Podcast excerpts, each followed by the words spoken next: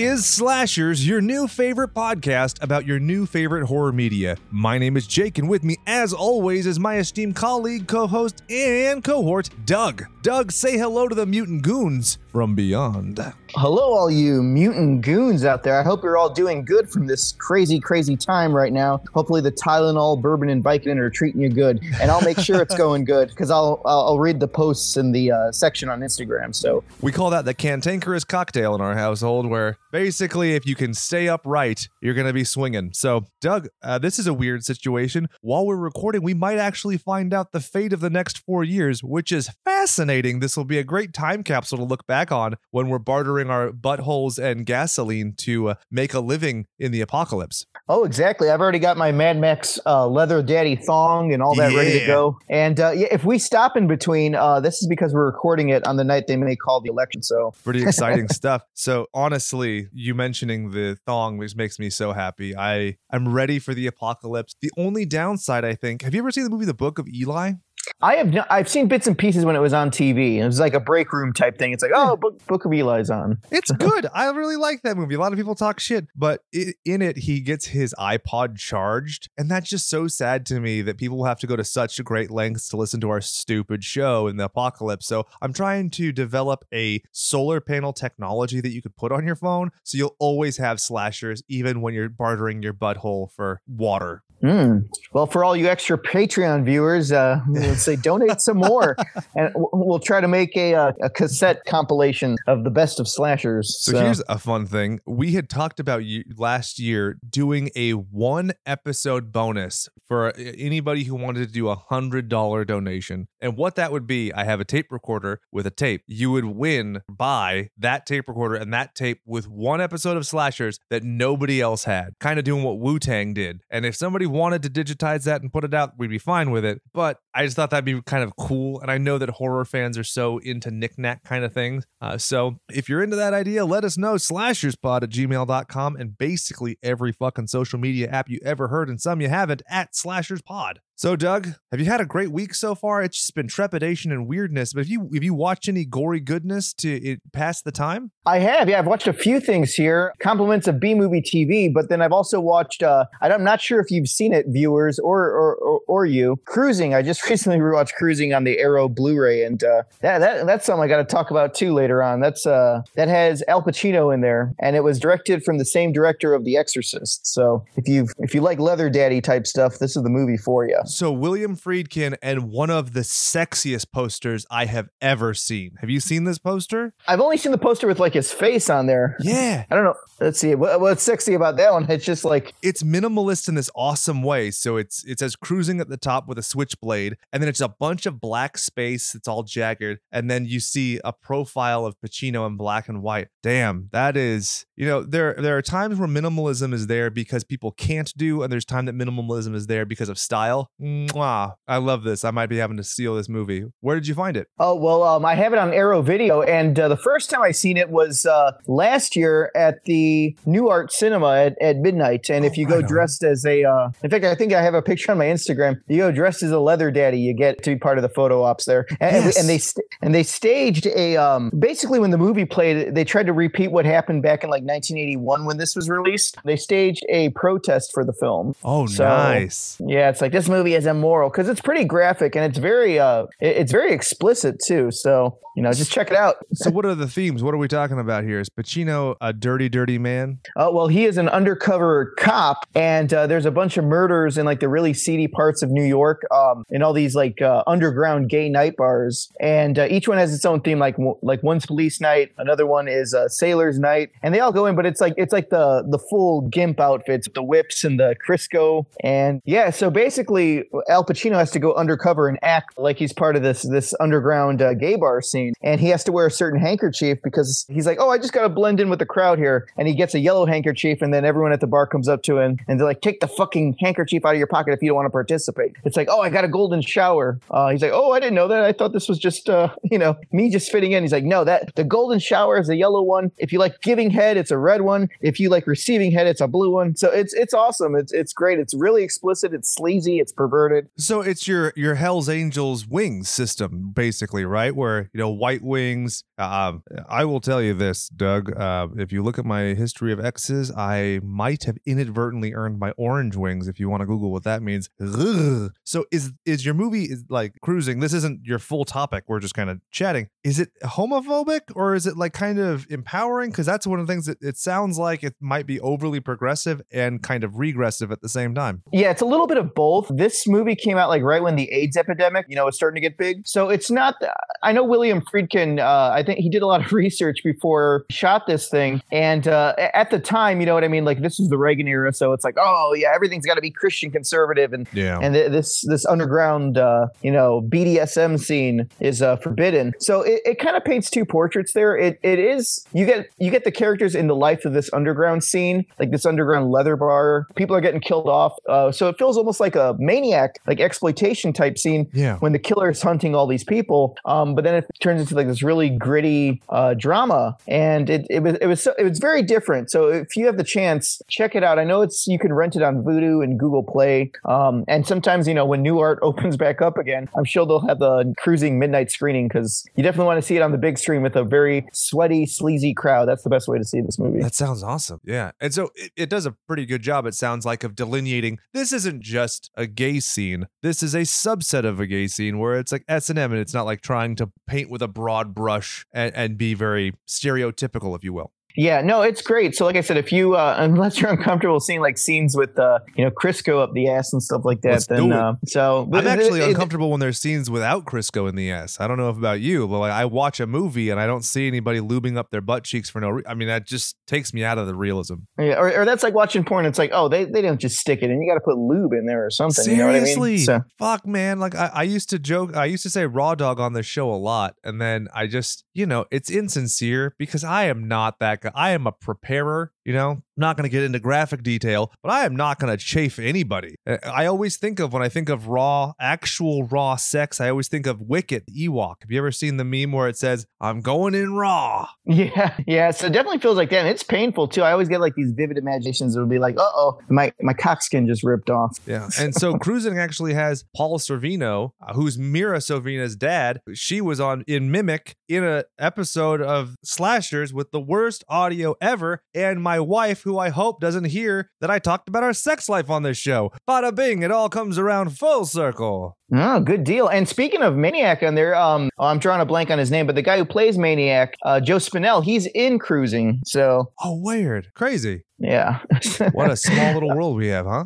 Oh yeah, tell me about it. But uh, Cruising's not the movie I'm talking about tonight. I recently rewatched this today. It was my day off from work, and uh, I saw it was on Amazon Prime. I'm like, oh wait a minute, I have this movie on a very shitty 1998 DVD, and uh, that movie happens to be Slaughterhouse from Ooh. 1987. There we go. Yeah, and and you want to know what, Jake? I, you're gonna like this too because I didn't know this at the time, but when I rewatched it, I'm like, wait a minute, why does this guy who plays Buddy? Why does this guy look so familiar? And he's only in uh, he's in a few other TV shows, but he's in one movie that you love, me you love. Can you guess what this this main guy's in? Is he the fat guy who gets run over in Blood Diner? That is correct. Yes. Yeah, yeah. So here, if you like the guy that gets run over multiple times in Blood Diner, now you get to see him as a main character that uh, he doesn't speak. He just makes pig.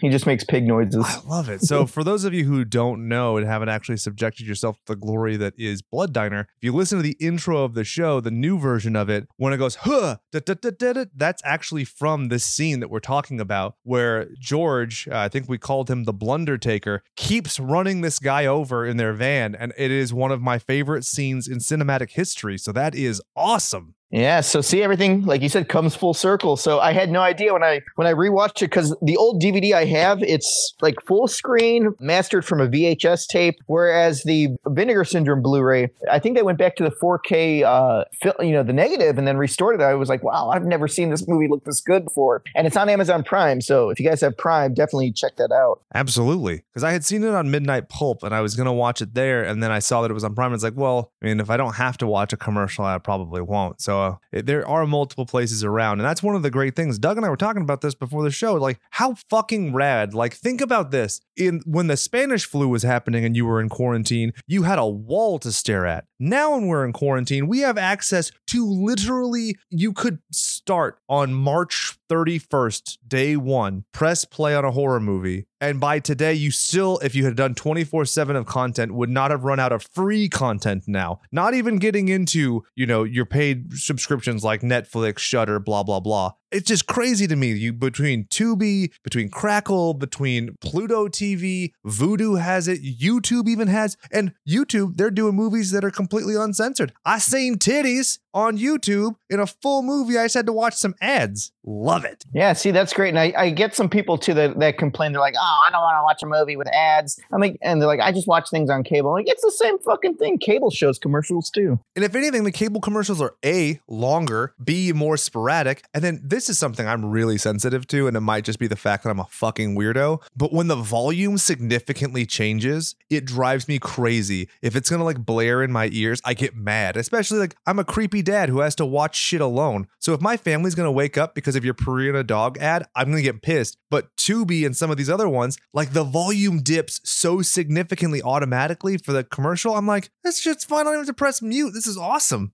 Oh yeah, and Roku has that built in too with the uh the ad, you know, minimizer with the volume. So I love it. I've been loving my Roku, dude. Thanks for being on B Movie TV and giving me an excuse to buy one because shit, I'd had a Chromecast, I'd had a Fire Stick, and all that bullshit, and I fucking hated dealing with all of them. And then this thing, it's just like get up and go. I love it. Oh yeah, no, same thing. Like Chromecast comes in handy, especially if you do stuff on your computer and you want to cast it to the TV. That works great. But um, Roku just everything's at your fingertips because it's it's agnostic towards all the apps. It's not like it's pushing you towards Amazon or pushing you towards Google. It's it's it's all of them combined. Even Apple's on there. Yeah, and the app that you can use on your phone, where you can use your phone and use your headphones that way. You can type that way, dude. That's a game changer because I get so fucking pissy when I have to sit there with my remote going letter by letter. Ugh. Mm-hmm. 21st century problems. Am I right, Doug? Oh yeah. See now you can just talk to Alexis and try to uh, you know get her to things. It's like Alexa, suck my dick. Yeah. Actually, I've been fucking with her a lot lately, and so I was like, because I I renamed mine computer because I'm a Star Trek geek, and uh, I was like, so computer, like who's winning the election? Like computer, what do you think of Donald Trump? And I just love hearing her reactions because sometimes she'll just like ignore my weird shit and go, a Google search says blah, but the other day she's like, I I don't think it's appropriate for a bot to weigh in on politics. If you'd like, I can send you to X website, X website, or X. web-" I was like, how fun that some douchebag sat and programmed that because they knew that some capricious dickwad like me was going to sit on my fat fucking ass on my couch and be like, I'm going to pester a robot. They've improved them a lot since they first came out now. So you can even ask her too. Well, the crazy thing is here, did you read the horror stories about the uh and it happened to mine too. My Alexa would go off at like a certain time in the morning and she would laugh. And, and there was yeah, and it's it's left like ha ha ha ha. And that's it. I'm like, what the fuck did that come from? I don't think I've ever So- even heard mine laugh, much less at like four in the morning. That's terrifying. Well, it was like a little glitch that was going out. Uh, so you know, if you got if you ordered and then it would flash that green light, Uh huh. and it would just kind of send issues wrong. And uh, yeah, she would laugh. So out of nowhere, you'd be in the ho- house all alone. Then you hear ha ha ha ha. No, thank you, sir. That sounds fucking mortifying. Also, I'm kind of excited at the idea. So I'll admit, because we have, you know, Spotify and I can edit the music from Spotify when I leave the house. And so my wife will still be here. And so there are plenty of times where I've, like, you know, done something cute and been like, oh, here's a song that I love you, baby. Me, me, me. But there's also been times where I've played like fucking annoying ass Danzig at seven in the morning. And she's like, really? And I'm like, well, you know, I just have to fuck with you because I'm a gross deviant goon, but whatever. Uh, well, yeah, I mean, you could probably just unplug it if she doesn't like it, but I guess that's with any uh, clock alarm or anything like that. Oop. Yeah. So your movie Slaughterhouse was written and directed apparently by Rick Roessler, and this is the only damn movie he ever did. Is that a travesty to you, or do you think that yeah, one and done is good? Well, here's the thing. I had some some theories about it, and then I did watch some behind the scenes stuff on here. So the, the crazy thing is when you watch Slaughterhouse, the first thing that comes up before the title, it says Slaughterhouse Productions releasing presents Slaughterhouse. so I feel like I feel like the director kind of started like he wanted to make this company, and this was his first thing, and it probably didn't take off. So Slaughterhouse Productions never really uh, went anywhere besides making Slaughterhouse. So probably like this was his pipe dream. You know, he didn't make anything beyond it. He it was that vessel to make this message and be done. I'll admit, we were talking before. I've never seen this movie. Reason being, I remember being a kid and vividly thinking when I saw the poster for Slaughterhouse that it was a ripoff of the poster of Madman from 1981. Both of them involve a guy holding a, a one's an axe, one's a cleaver. It's like a, an angular door that's silhouetting them, and they have red font. And I had seen Madman, and so I was like, oh well, I'm not going to waste my time with Slaughterhouse. So tell me some shit about Slaughterhouse and why I should waste my time on your movie. Oh, definitely. Okay, well, definitely some time to waste with this one because here's the thing. Like I said, the old DVD I have, I wouldn't recommend watching it on the old DVD because it, it looks like a tape and it might take you out of the movie. Watch that restoration that's on Amazon Prime or buy the Vinegar Syndrome Blu-ray because it looks amazing. It, like I said, this is like almost like the first time for me watching it. So it starts off almost like a if you've seen the original Faces of Death, it starts out like the whole slaughterhouse scene. Yeah. So Jake, I know you're I know you're vegan, so you probably wouldn't want to see you know pigs being scraped and burned and thrown into a meat processor. But uh, yeah, that's how it starts out. So if you're familiar with the original Faces of Death, like the whole slaughterhouse uh, segment, it's pretty much that over the opening credits that plays some really weird. It's almost like swing time music, and oh, I, I just sound like yeah. And the thing is, it with the top the titles kind of come up, and it feels like you're watching like a Tarantino type film. All right, so kind of grindhousey. Yeah, yeah, but this was you know at the actual grindhouse, which yeah. is great. And uh, so, like I said, the main guy in this one here, the, the film basically starts out showing the you know the process of the slaughterhouse, and then a few years later they go under, and the slaughterhouse is uh, closed down. But the owner is there. Here's the funny thing: the owner is Les, and his last name's Bacon, and then Buddy, uh, the big fat guy on the cover, the killer, yeah. Uh, his name's Buddy Bacon. Like that's their names. You gotta love and, it. And yeah, that so sounds they, like they, a really shitty pro wrestling duo from the 80s, right? The Bacon Brothers. We got Les and Buddy. Yeah, yeah, Buddy, Le- Buddy Bacon and Lester Bacon. And the thing is, if you read like little synopsis for this film, I don't know if this was like what they actually wrote down, but it's just uh, the owner of a slaughterhouse facing foreclosure instructs his morbidly obese and mentally and, and, mentally challenged son to go on a killing spree against the people who want to buy his property. I just love the fact that it's morbidly obese and he's also like morbidly a- a- attacking people and murdering them. So that juxtaposition is great because he is, yeah, it's a double entendre entendre there that I'm not prepared to explain to some people who don't know what an entendre is, but our listeners are smart. They get it. So does Buddy doesn't speak in this movie? Am I right? No, no. Buddy actually, um, he makes pig noises. So kind of leather facey, but yeah. uh, he does it in such a comical way that it's funny. I was just sitting down on the couch watching him. Like I, I was laughing when he was doing his pig noises because he'd be like sitting down with the pigs and petting them and going, rah, rah, and then he'd see a cat. yeah. And he sees a cat and then the pigs start going near the cat and he's like, oh, well, like, but he does that. Um, it's it's not that the typical pig noises. It's like the uh, the the. You know All I, mean? right. I get you. And and this town, I don't. The, the, one thing I was trying to figure out, rewatching it again, this town is. They said this this uh, slaughterhouse was their biggest form of income and, and, the biggest job giver to this area in the small, you know, southern town. Yet uh, they they foreclose it and they keep trying to go to the Les, the the guy who's the dad of um, Buddy, and they say we'll give you fifty five thousand for this whole property.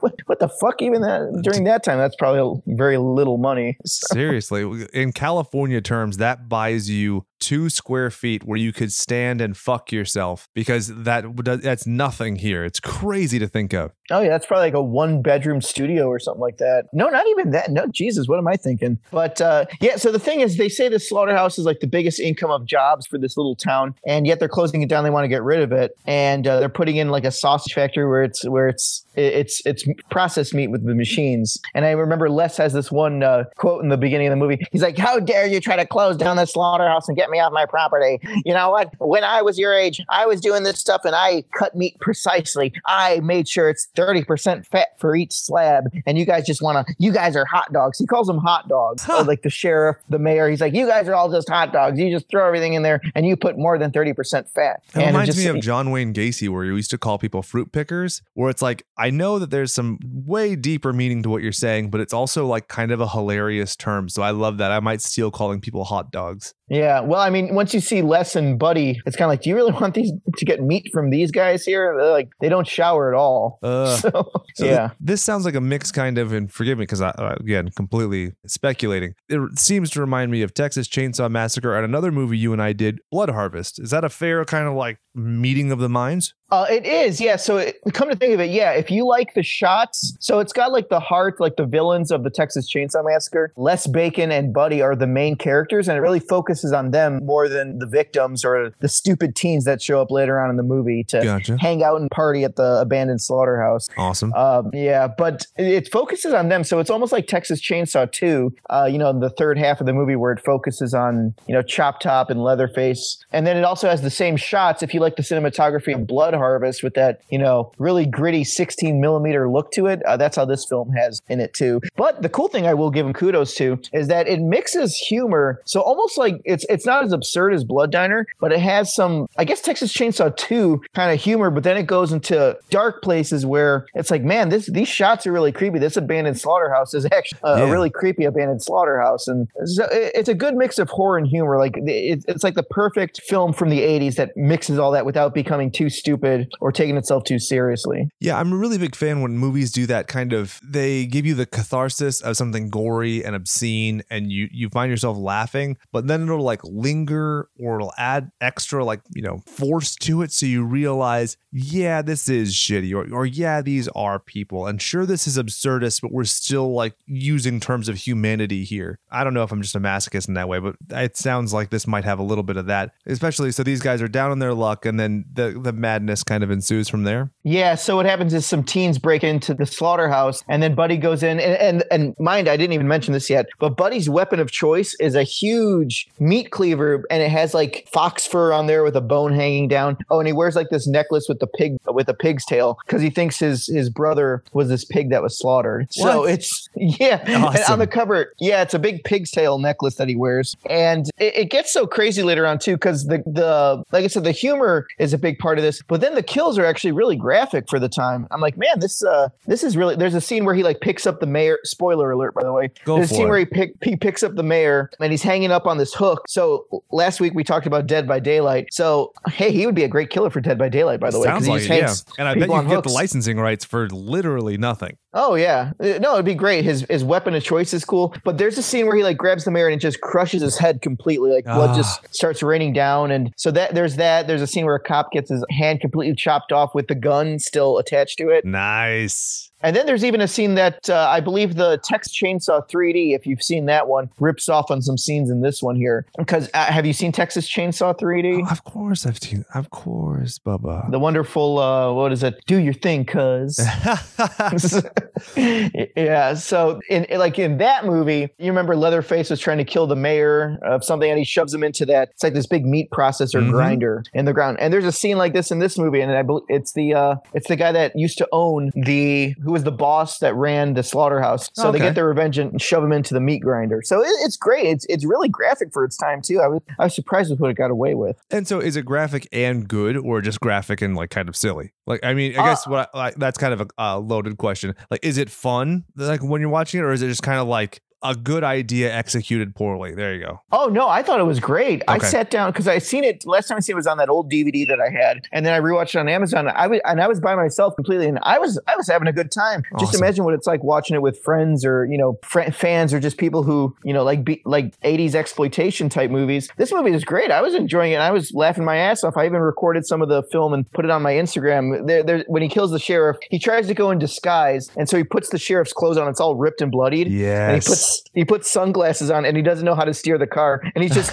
kind of he's just kind of sitting in the car making the rah, rah, Oh my god, that sounds amazing. That sounds like a great jab at the Halloween series where you have Michael Myers who's never been outside of a fucking hospital suddenly driving a car perfectly. Yeah, and it's it's weird too because everyone in this town knows each other, so they see the cop going by, and this girl's like, "Oh, this cop is my friend, so I'm gonna speed up and play race with him." So she's racing this cop, and then the cop car turns around, and she's like, "What are you gonna do? Pull me over?" And then Buddy comes out of the car, and she's like, "You're not the cop. You're not. You're not Officer So and So." And so she goes back in, and she could clearly start the car and drive away, but she sits there and like cowers down, and Buddy just grabs a rock and like smashes the front window while she's sitting there. Like, you know, it's it's hilarious. I, I was laughing my ass off.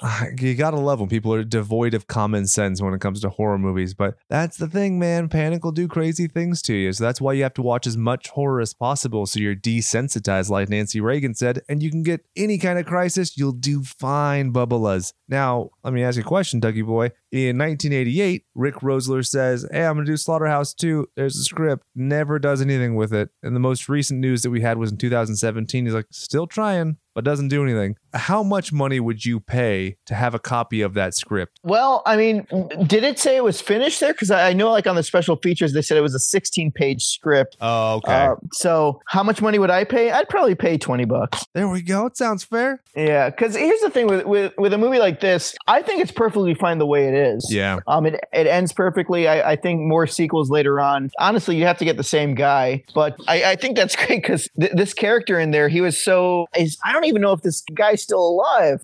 yeah, when you're a big here. boy like that, you're probably passing away. Yeah, I was gonna say, oh, he died, uh, 2010. Joe so. B. Barton. Yeah, 19. Uh, he was 54 when he died. Okay, wow. But um, no, he, he, was great. But the thing is, like the, the movie, the, it's one of those ones where I guess it does really rip off Texas Chainsaw 1 and 2 because you got the Drayton Sawyer, the, the Les Bacon is pretty much like Drayton Sawyer always yelling at Buddy, saying, Look what you did. What, what are you doing? You killed these teens. Now we got to cook them. What do you do? You know what I mean? And uh, so, yeah, it takes a lot of that. I don't know if I, like I said, a sequel could work, but it would just be completely, I, I'm thinking like almost like Tales from the Hood too, where it's like, what the fuck is this all these years later? I love it. Honestly, like you and I have talked about this as well. Like it's it's funny that it happens to be Joe B. Barton's film debut, but like Blood Diner is fucking sacrosanct. And there's a certain part of you where you're like, God damn it, I could just watch another one day after day. But then there's something so fucking beautiful about like the ephemeral nature of that movie. It's the one movie you know, like I, am really big on that. I guess as a godless heathen, I think that everything is so special when it's fleeting, right? The preciousness mm-hmm. of it. Because I think people like gold because it's precious and finite. Nothing is more fucking precious than your time. So like having these things that are these unique little beautiful things you can just enjoy and go away from, like that, like bad taste, like so many of these movies where it's just a one-off and it's this own enigma and it's out there and you move on. It's great. So I'm really a part of me is more eager to watch this knowing that there isn't that sequel.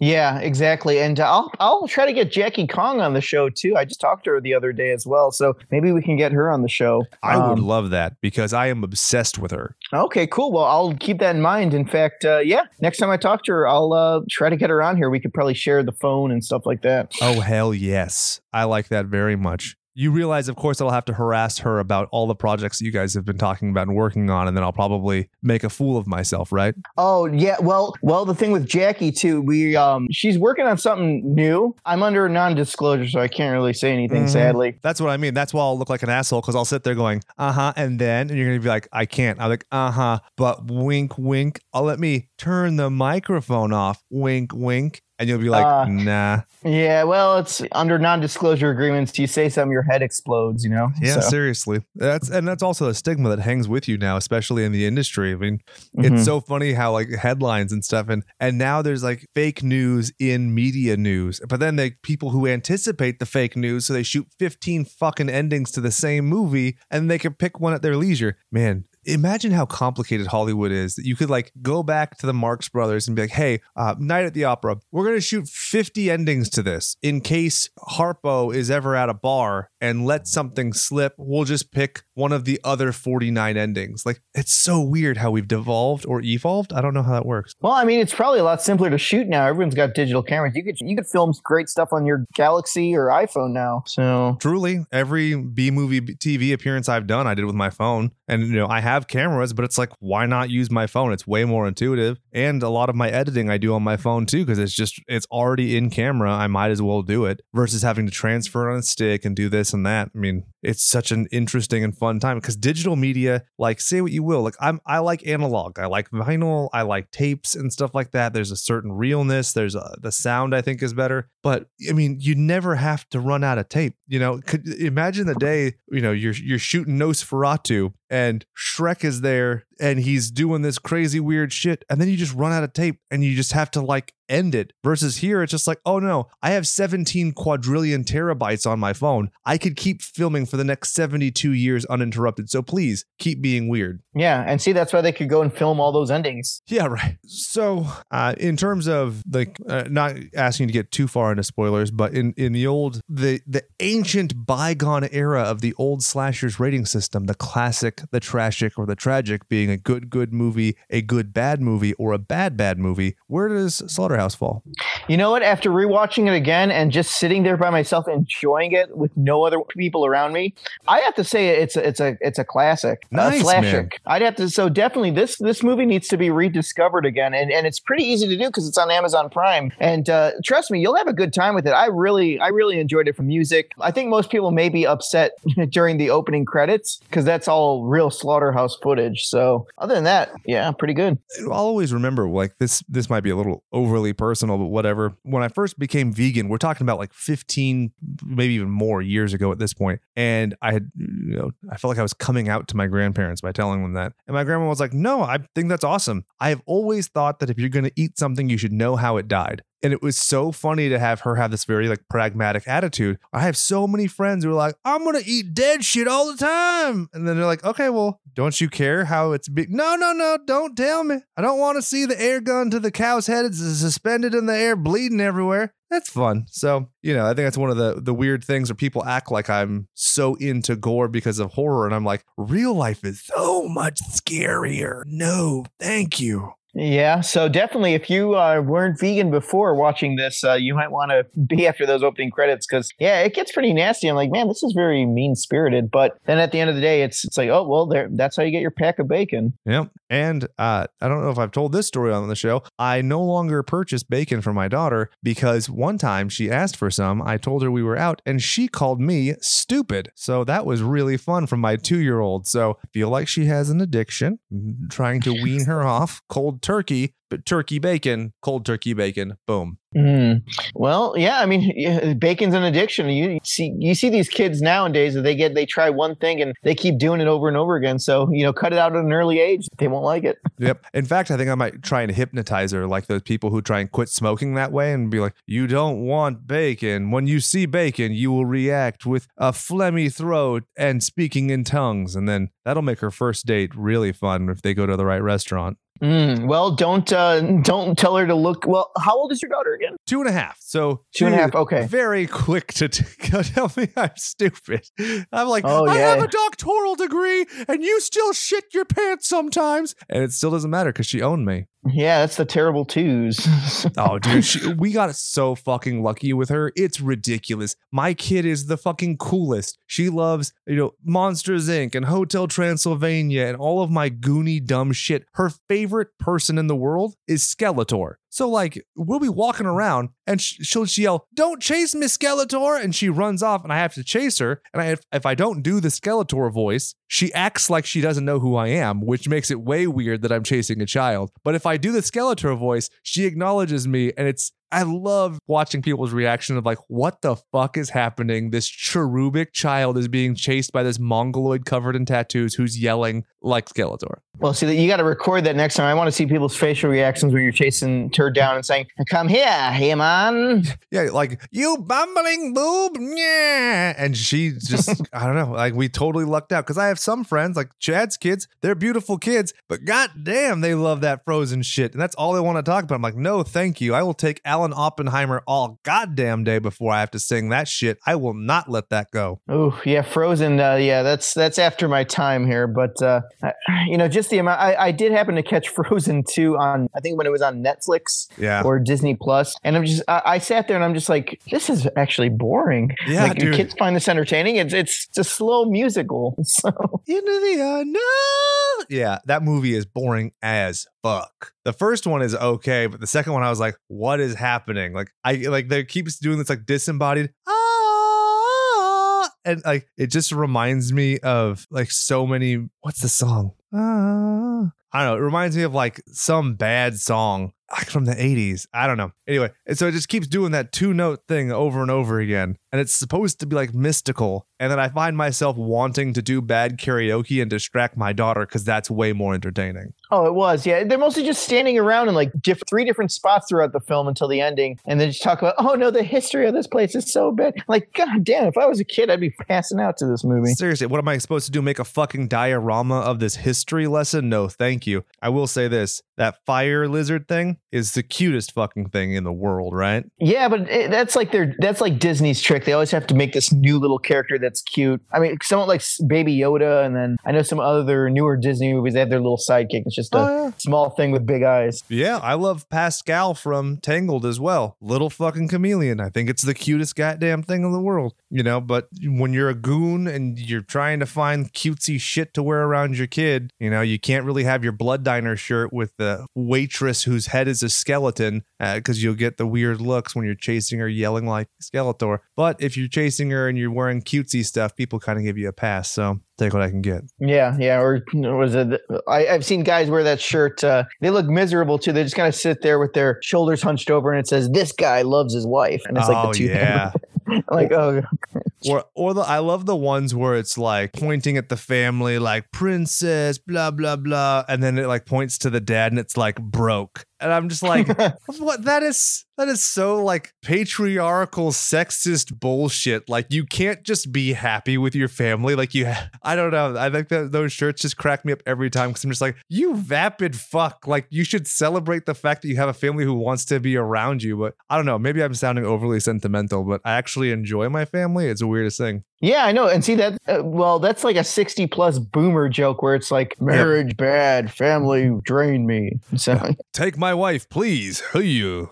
yeah, no, I get that. I get that uh, joke a lot at work. I deal with mostly boomers. It's crazy. And the the biggest joke, literally, I could I could write marks how many times I get this joke. Hi, I'm, I'm coming in. Uh, I have some questions. I need help with my dishwasher because it's broken. And uh, I'm like, oh, your dishwasher's broken. Okay, well, let's see if there's you know an order uh, that we could send out for maintenance. Oh no, I my wife. She's injured. Oh my god. I'm just like, oh, so it's like, oh, you know, they're like, oh, I don't need a dishwasher. I have my wife. So that's like the 99% of the jokes that I have to deal with here. Uh, I'm gonna I'm gonna tell you something that might you know this gets into my business just as well. So I'm taking a deposition. The guy who I'm deposing talks about how for a period of time he was acting as a house husband. His own attorney mocks him on the record, making fun of him for being a house husband. And I was like, what the actual fuck is happening? I thought we were in the future. We're supposed to have flying cars and we have regressive, dumb shit like this. But man, it's just a weird time, isn't it? They made fun of him for being a house husband. I mean, that's, I thought that was like a normal thing now where it's like the women are mostly working, the dads are kind of staying home to, I thought that was just the percentage was going up more. It is. Uh, That's the fucking American dream. You mean to tell me with a straight fucking face that Al Bundy wouldn't have been a house husband if you would have let him? He would have taken that goddamn no ma'am shirt off, thrown it in the trash, sat on that couch and ate Peggy's bonbons while she was at the foot store or the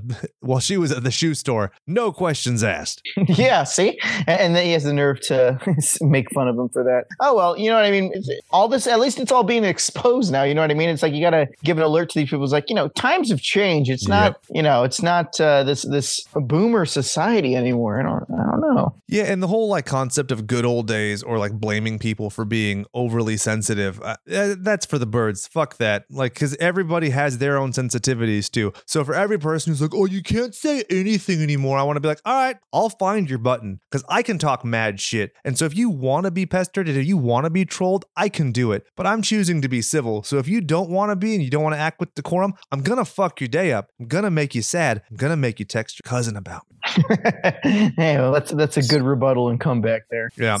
so that actually ties in with my interview that I did today with Pierre Mortel. He's a comic illustrator, uh, freelance uh, artist, does some amazing stuff. And uh, I, I don't know that I gave him enough props during the interview, but he has some of my favorite style currently. Does a great job because he's a guy who can do everything. You, I've seen his watercolors, I've seen his photorealistic, I've seen his you know comic strip style and I love it all. In this interview, we talk about you know, his creative process. We talk about how he does the same strip in English and in French because he actually is French. And so, just the dynamic that comes out of that, the wordplay. And also, we talk about the impact on society and having to kind of plan ahead to be conscientious of others. And I really think this is probably my favorite interview that we've done. Sorry to everybody else who's also been great. So, here you go my interview with Pierre Mortel. All right, this is Slashers, and I'm sitting down with my good friend.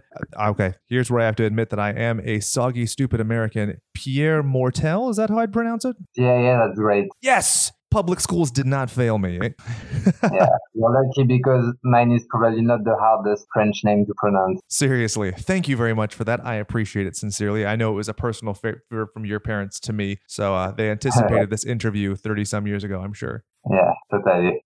So you are an illustrator, a comic writer. Uh, can you tell us about like what you do and the content you create? So what I do is like I've been doing writing and comics and stuff like that since I was a, a kid, basically. Like since I was 10, I think I wanted to be a, a comic book artist. And um, what I do now mostly started like around five years ago. I started trying to really commit to drawing, and then I had uh, like a bad breakup, and I created a character that was called Sad Boy to Love it. find like a, a way to. I, I thought actually that most of my sadness wasn't really for something really serious, you know, and Yeah. so I thought that I could actually make it more palatable by exaggerating it and making a character that just ridiculously sad. And it's it grew into a pretty long comic strip. I'm almost at uh, 150 strips now, Awesome. and just posting it regularly. You know, drawing other stuff, kind of some kind of weird universe grew around it. And so now I'm still posting sad boy comics and also other like gag comic strips, a bit of weird, um, weird cartoon art. Um, I do also a bit of fantasy comics and I try not to spread myself too thin, but I always fail at that. Yeah, well, because you have two ongoing series, right? You have the the Warhammer stuff with Mortal Realm, and then you also have your other stuff with Sad Boy and his ghost pal Billy Bag. Is that the name, right? It's Billy Boo. Billy Boo. Damn it! I almost used my brain for a second there. I mean, he is a plastic bag though. I love that character so much. Had you seen the movie American Beauty? There's a scene where the kids like move to tears watching a video of a plastic bag floating in the wind, and that's the instant association I had upon seeing Billy Boo for the first time. Yeah, yeah, I've seen the movie, and I think like sometimes people post the uh, gif of uh, of from that movie when I when they encounter my strip, you know. I love it.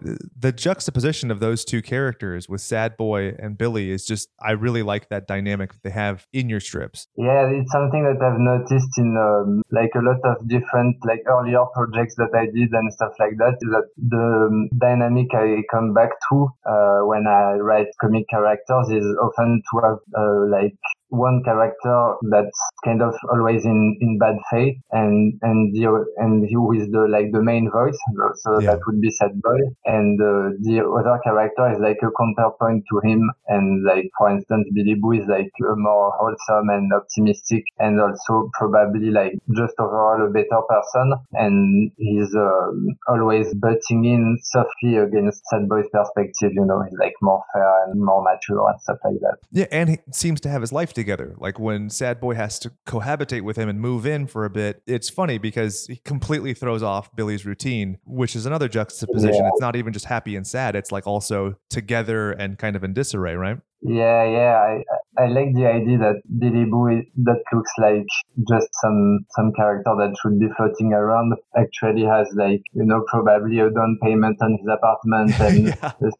job and meetings and stuff like that. It just doesn't really mention it because he's not very self-centered, you know. Yeah, absolutely. And so I had found your strip through. I mean, it really blew up on Reddit, which was Billy Boo, yeah. and uh, you had the witch trying to peddle some evil potion. And God, I laughed so hard at that strip. My daughter is obsessed with uh, the prince. Uh, what is it, Princess and the Frog? So I have seen this damn parable play out so much, and I just love that comic strip so much. Um, did it kind of take you by surprise how that blew up? Well, yeah, I didn't expect it to to blow up to blow up that much. I mean, I've had some strips that didn't like go full viral, but had a bit of an impact before, and it's always pretty impossible to predict, you know. And this was my biggest one. Like, it just the numbers keep, kept rising, and I I was like, what the fuck is going on? Yeah. But you know, it's great. Like at, at this moment, I felt like a rock star. Then I realized that uh, it was just you know internet points, but still I had a chance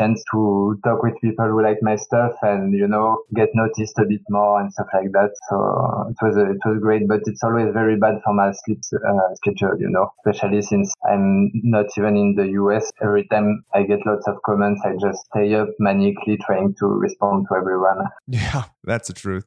So when it comes to the content that you created after, I mean, you've put out some really hilarious comics since the bag one. Um, my personal favorite being the ugly vampire. I, is it disappointing to see that those things don't come out, or is it almost make all of it a little bit more beautiful in the sense of like you know the ephemeral nature of these things? Like it's just like a moment in time is kind of unique in that way, or or is it hard to kind of keep that positive momentum in creating new content when something that comes after isn't really acknowledged the same way? I, I think it, it would be hard it was like, you know, if I was younger, because I'm mm-hmm. around uh, in my 30s. So I've been like posting stuff on the internet for probably 10 years. And at the beginning, I just had a blog, you know, so like barely any visibility at all, you know. Yeah. So, um, so I, I've been thinking about this a lot recently, actually, like because I'm on some, um, on Reddit, for instance, on some artist communities and there's a lot of talk about, you know, people encountering like the disappointment that they're not getting noticed and stuff like that. And I think like uh, the people that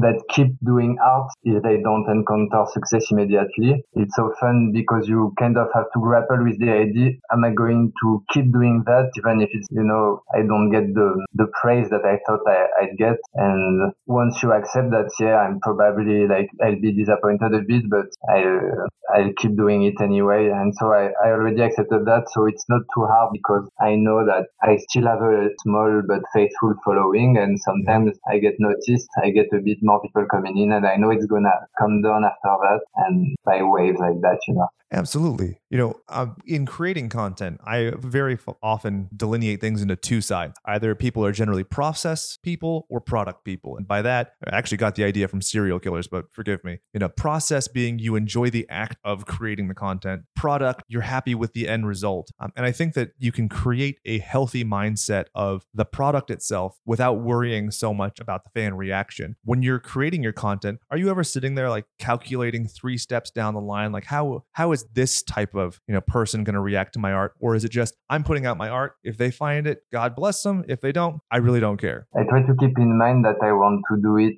because i want to do like um, the way i earn a living these days is that i'm a freelance motion designer. Gotcha. so i do you know corporate graphics and stuff like that. And so i know that if i get really popular doing something i don't really like it's, it's gonna look like the kind of jobs i, I already do and it's really hard to put a lot of energy and stress into into producing content that you don't really care about. Yeah. And so, but so so I try to do what I want to do, but I still like in my mind I know like I need to do. I always think about having my gags very, my strips very clear and mm-hmm. very easy to read because it's gonna be on the internet, so you can have you know long speeches or or how to get into a way of writing, you know. So, but I I like I don't do you know like I don't know Minecraft jokes and stuff like that. Or Among yeah. Us is the big one, you know. Oh, jeez, I, I can't it. believe those popping up everywhere now. Yeah, it's crazy. Well, it also makes your work timeless, right? Because in 10 years, you're going to look at your strips and be like, oh, that's objectively funny because it's not predicated on, you know, like not to talk shit on South Park, but like I can't watch an episode from six years ago because that media hasn't been relevant in six years. And because it's so derivative, it just, it kind of escapes me. Yeah, yeah, exactly. Like at, at least that, that's kind of what I'm thinking too is that I want, I want people to be able to come back to it a long time after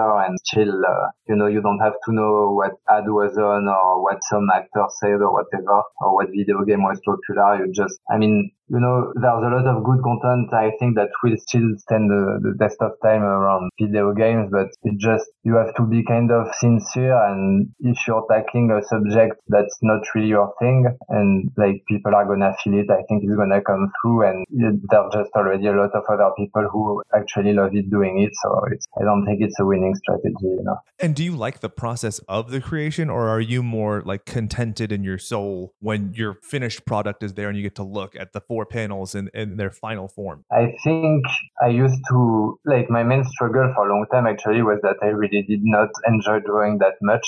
And I developed a quick, uh, very, like, uh, synthetic way of drawing, partly because I just wanted to be done, you know. Mm-hmm. I think, uh, because uh, as you're drawing, it's like a long series of disappointments. Each line you make is like, oh, okay, that's not gonna be as good as I thought. Oh, okay, I messed up the foot, you know. And so I didn't really enjoy it for, for a long time. But now I think I appreciate it more. But I would say I'm probably more content oriented compared yeah. to some players who just enjoy, you know, for instance, paint, painting for hours, adding little touches and stuff like that. Me, I just want to be done. Yeah, I can completely appreciate that. And I think that's one of the frustrating elements of creating art is there are so many different art styles now. And, you know, I'm working yeah. on a couple projects right now that I'm really passionate yeah. about and excited about. And minimalist art is has reached this great new kind of area where it can still be sophisticated but minimal. But you know, I find mm. myself so I get so anxious when I try and draw because if I'm drawing minimally, I need people to know like, oh, if I really tried, I could have done really cool shit. I could have made this super cool, but the point yeah. is to be minimal. Is it hard to kind of just let that go and then let your style speak for itself? Mm,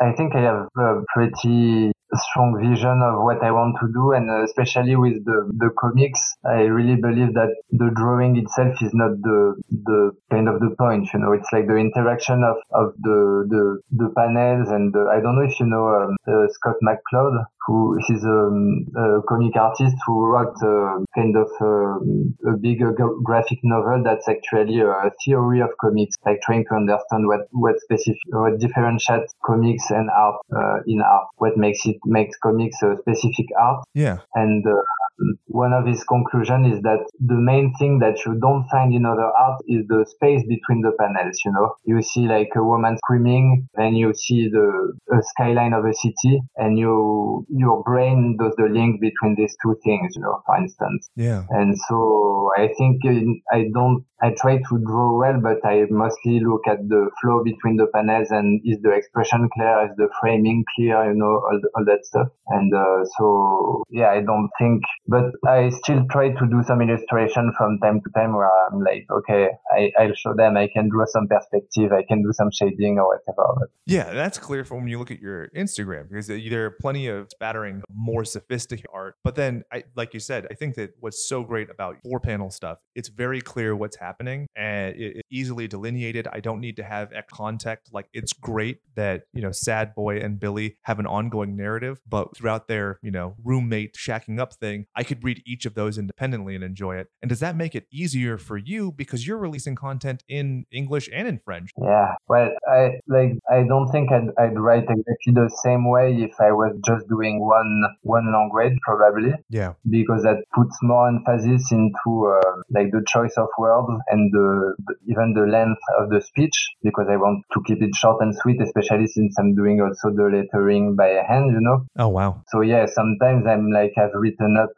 like a, a, rough draft, and I'm when I'm doing it cleanly, I'm like, okay, he doesn't really need to say that sentence. Okay, maybe he doesn't even need to talk at all in this one, know and just trying to to keep it really really short and sweet. And, it, it, speaks for itself in that way. It, have you had any jokes or or plot points that you've wanted to do that you knew wouldn't translate in once? You just basically had to redo the entire piece? I had a couple times where I just found a different joke. Uh, like for instance, if I had a, a I don't have the specific example in uh, in my mind right now, but I know sometimes like I have a pun that works in English, doesn't translate in French, and so in French I'll try to find another joke, maybe not even you know at the same point in the strip. Um, actually, I have one that I'm kind of stuck on that I've, I found a, a joke in English, and the, the whole strip is resting on that joke, and I have no idea how, how I'm gonna translate it in French because it's a joke. It's actually it's a joke about the it's a gag that features a squirrel. Uh, that's the hardest word to pronounce in English. A squirrel, squirrel. Squirrel. Yeah, you're you know, good. and uh, and the concept of uh, post nut clarity. oh, that's awesome. Yeah, yeah, and you know, in in French, there's not really like I mean, nuts can mean balls too, but there's not that that specific concept. So I have to find a, another angle that could work. Well, maybe you could be the guy who creates that new, you know, slang terminology for all of France, and you get to take the credit for it. Yeah, yeah, yeah I could. I mean, I, I don't know if I want to go down in history for that accomplishment. I could just see the Wikipedia entry now. Made nuts in French famous. Yeah, and there's the, in the trivia section. There's also made some comics with a citation needed. Yeah, right. And so when you're looking forward at the art that you're going to be creating, is it hard looking forward? You know, we had talked a little bit before we started recording about political correctness. And it, it seems to me when I read your work, I have never felt, you know, triggered or affronted or anything. but at the same point, you are provocative. Like there's the one with the, um, I'll just say bird sex, you know, and mm-hmm. is it hard to navigate for you? Like when it comes to like, what is the line of provocative, but also, I mean, thus far from everything I've seen, not alienating to anybody, not attacking anybody, or being, you know, outright, you know, personally offensive. Yeah, I'm very careful around that because I've been raised on, you know, French 70s comics, like political comics and stuff like that. So that's like very way trashier stuff that we would publish even in French newspaper today. And like it was, you know, the counterculture and stuff like that. And, uh, and also, you know, all that has happened in France to, to people um, drawing caricatures and stuff like that, plus all the kind of, uh, you know, the cancel culture and all that. And basically, the main thing that changed, I think, is the today, if you, you're doing stuff, talking about social issues and stuff like that, you don't get context. Like, yeah. people will see your image with uh, maybe even the, the caption changed, you know, someone giving a completely different narrative and stuff like that. Yeah. So, so I'm, I'm pretty careful. I did um, do a, a sad boy comic strip where there's a cute cat that says like Heil Hitler and gets kicked immediately. But yes. I think, uh, yeah. I, I just want, I think I was like kind of pissed about, I wanted to find a way to just not be completely silent about some stuff and especially the normalization I think of you know when you hear people say yeah but you know you you gotta let them speak and stuff like that and I'm like if someone's uh, like it's hard when you're talking in nuance, but there's no nuance in you know Nazi. Just yeah, just bad for, them. But uh, other than that, I'm I'm very careful and and partly because I'm just like I'm a lovey-dovey kind of guy, so I I I'd hate to offend someone involuntarily, you know. Yeah. But also I just don't want to get the, the internet mob on my back, so yeah, and especially as a content creator who's putting out new things, I mean, your trajectory, I mean, it's good to hear that, you know, you're taking it all so seriously and, and being considerate. And I think that's going to help where even if you do reach content where it's objectively offensive to someone, they can look at the sum of your parts and, and look at the body of your work and go, okay, well, even if this is a personally offensive, I can see the nature of his character through his work. This is not somebody who is surreptitious or evil or, or malignant. Yeah. Uh, so I think that's that's awesome. Yeah, I hope that will speak to me if I, uh, speak for me if I if I ever have that kind of issues. Like I think depending on like the the the zeitgeist around around the time you do something like you can just be out of luck and you know really take a hard hit on uh, misunderstanding but there's a lot of times where like there's so many people that are kind of in both sides i think that are kind of always um, angling for a fight that uh, or or you know baiting kind of and yes. posting stuff that just borderline. Like people are just on edge all the time. So uh, I'm trying to say what I have to say without without giving anyone a reason to take it badly. But you know, so far it's worked, but uh, uh, I, I, maybe I'll get super famous and people will finally hate me. Yeah, right. Crossing my I think we call that the American dream where I come from. Yeah. Really quick, I, would be remiss. Obviously, my the content of our show is always very horror themed, and one of the things I gravitate to your art is, you know, there there are grotesque elements, there are violent elements, there are horrific elements, and uh, I, I always gravitate to that. But you're not, you know, in any way visceral to a point where I'm having like terrible reaction is it fun yeah. to kind of let that grotesqueness be like the punchline of stuff, eh, like almost cathartic in a way? Oh yeah, I mean, I don't, I, I haven't seen a lot of horror just because I, I think I didn't. I think it's mostly around like your friends and family, the people you meet, you know, especially as a teenager, that you get into into that stuff or not. But I, I like, I like that that um, that over the top element, you know, that exploring that uh, to me, horror is, it speaks to the, the sense that you kind of have in the back of your mind that even if everything's going great, something really incom- incomprehensibly awful could be happening, you know, could happen to you. And, um, and so I think it's a very strong and very human emotion. And I love, uh, you know, I'm into, uh, you know, Warhammer, for instance, and it led me to discovering a lot of work from old painters like uh, Flemish paint- painters or uh, Francisco Goya, stuff like that, and you have some really gruesome or really grotesque stuff in there. And I think it's really, really interesting and, and it's really interesting to mix it with different, um, a different tone to like have something cute or wholesome and then something awful.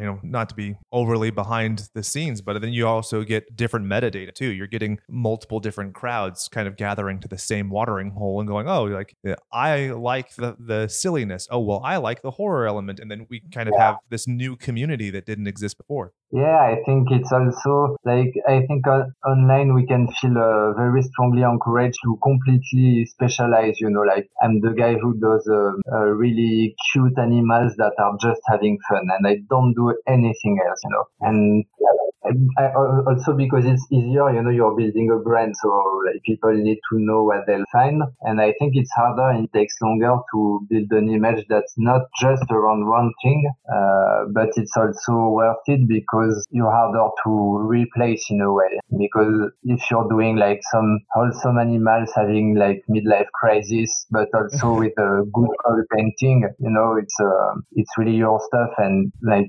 you don't have ten thousand people trying to jump jump on that bandwagon, you know. Yeah, and you know, as an artist, keeps things interesting for you, and yeah. you know, it's it's a calling card. It's your business. You know, if people can look and see, oh, the versatility. You know, this guy can do you know watercolors that looks like you know Zdzisław Beksiński, but it can also uh, do things that are very you know easily uh, commercially applied. Which also your Mickey Mouse stuff is some of my favorite. Like if my wife would let me have him with his head exploded on my wall at home, I would absolutely have it. Which one did you say? It's one where he's like on the ground with like blood coming out of his head. I think it's supposed to be Mickey Mouse anyway, but it makes me really happy. Yeah. I, I I don't think I even remember this one, but I, I just love drawing. I think it's like I love you know all the cartoon uh, cartoon corruptions like that like you, the Garfield stuff the, oh, yeah. a, lot of people have done uh, awful things to Disney characters too and I think it just uh, I love everything uh, about that and drawing uh, Mickey Mouse in Mickey Mouse in a distorted situation is, is really really fun also because it's so easy to to recognize you know with just oh, a yeah. couple of yeah, Absolutely. And, uh, Are you a fan of the subreddit I'm sorry Jon where it's this ongoing narrative where, you know, Garfield is this grotesque like Lovecraftian monster and just nonsense and insanity ensues? Yeah, I, I love that subreddit and um, I've been uh, like uh, I've been thinking for ages about what I could do. I actually started a project um, a couple years ago. That maybe I did even post some of it on Instagram because it wasn't really good. But I wanted to do like um, probably just a, like the, the basic idea was to to draw some weird uh, Garfield. I think it just started with a, a drawing of Garfield fucking another Garfield, and I, I wanted to do uh, some weird, uh, almost uh, sur- surreal Kama Sutra uh, book of uh, you know, but like it's not like um, like furry drawings because I don't give him a sexy body or anything. Like just Garfield showing you his butt, Garfield, you know, Yeah. getting plowed the by himself and stuff like that. And I wanted to call that uh, Fifty Shades of Garf. But Yes, I didn't love go it. far with it. But maybe maybe one day I'll get back to it. Like it's really really fun to do actually. If I may offer another name, Lasagna Sutra is also pretty good. Nice. All right. Well, you know, I really thank you very much for your time. I know that everybody has so many things going on, and we have, I think, a huge time difference between us. So I'll be sure to include all of your links and everything in the episode description. Is there anything you'd like to say to the mutant goons from beyond before I let you go? Yeah, like if you if you come around, like uh, follow me on Instagram or something like that. Feel free to like if you want me to do some gruesome stuff or whatever, just say it in the com- in the comments. I'm always reading them, so so ask, and you never know. Maybe I maybe I listen. Awesome. I love it. Well, thank you so much. And uh, I always say goodbye and good die. Same to you.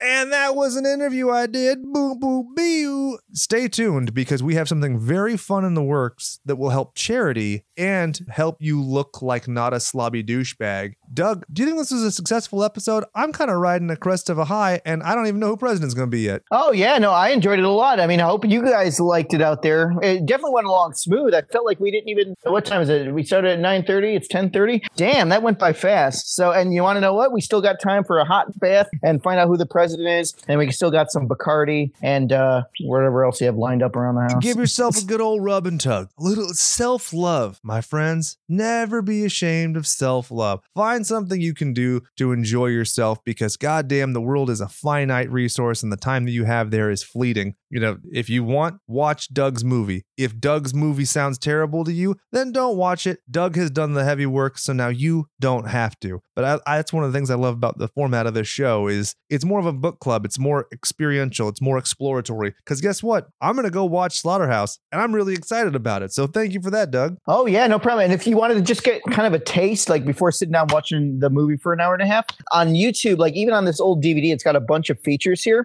But what they did is they made little promos uh, for the film. Uh, you could, I think it's on YouTube too, where you could see Buddy kind of walking around Georgetown University in his getup, and people are just kind of freaking out, seeing like, oh, this big fat Oh, guy with, a, with a cleaver. And then they do this one. I sent it to you, Jake. It's the one where a buddy and his dad are sitting in this theater smoking, and uh, they're kind of doing this John Waters type gag where it's like this this theater doesn't allow smoking, so don't smoke. And then Buddy comes in and gets mad and just slices the cigar with his uh, with his axe. It's great. I mean, that's that's the humor of the movie. I, I really wish these two characters uh, were just a little more well known. Yeah. But you, you never know. Maybe next year when the conventions start opening up again, maybe I'll throw on a fat suit or something, or, or just eat some voodoo donuts and uh, go dressed as Buddy, see who recognizes it. Oh, I love that very much. Yeah. Um, also in the news, uh, so by the time people listen to this, it's going to be old. But that's one of the perks about being a Patreon patron is you get it way early. Putin just said that he's going to be resigning in the next year because of health concerns. So I mean, that's the opposite of horror. So I think we're setting people out on a high note. I would just like to say again a plug for the Patreon. I really am very proud of our fans and our Patreon patrons. Uh, It's a great community that's fostered. I really enjoy our chats. Uh, It truly gets me through my actual bullshit job work days. And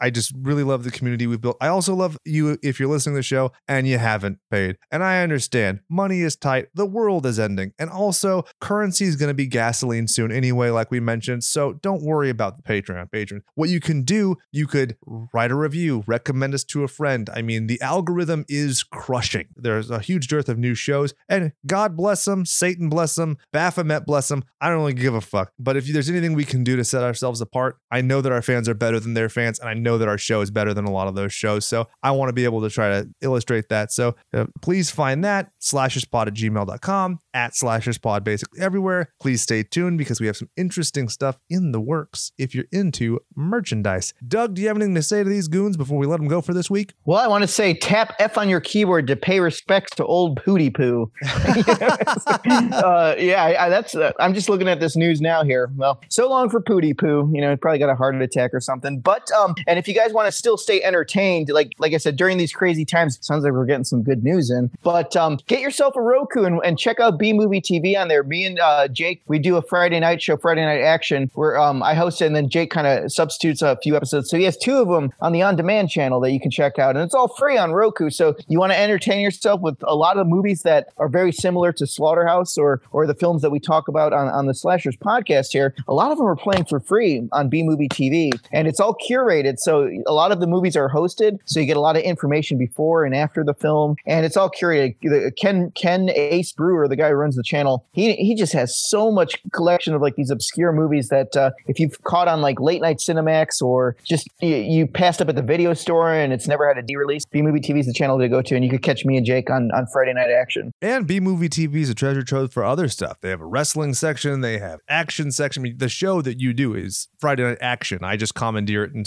you know slab my horror bullshit on top of it. But there's a treasure trove of all sorts of stuff. So you know, go to B Movie TV and find something for whatever mood you're in. Give yourself a rub and tug, self love, go to bed happy. Was that what I'm saying? Oh yeah, yeah. See, and that's with Pervy the Clown at midnight Something. There we go. Right, rub it, rub and tug the clown porn. All right, everybody. So for Doug, my name is Jake, saying goodbye and good die.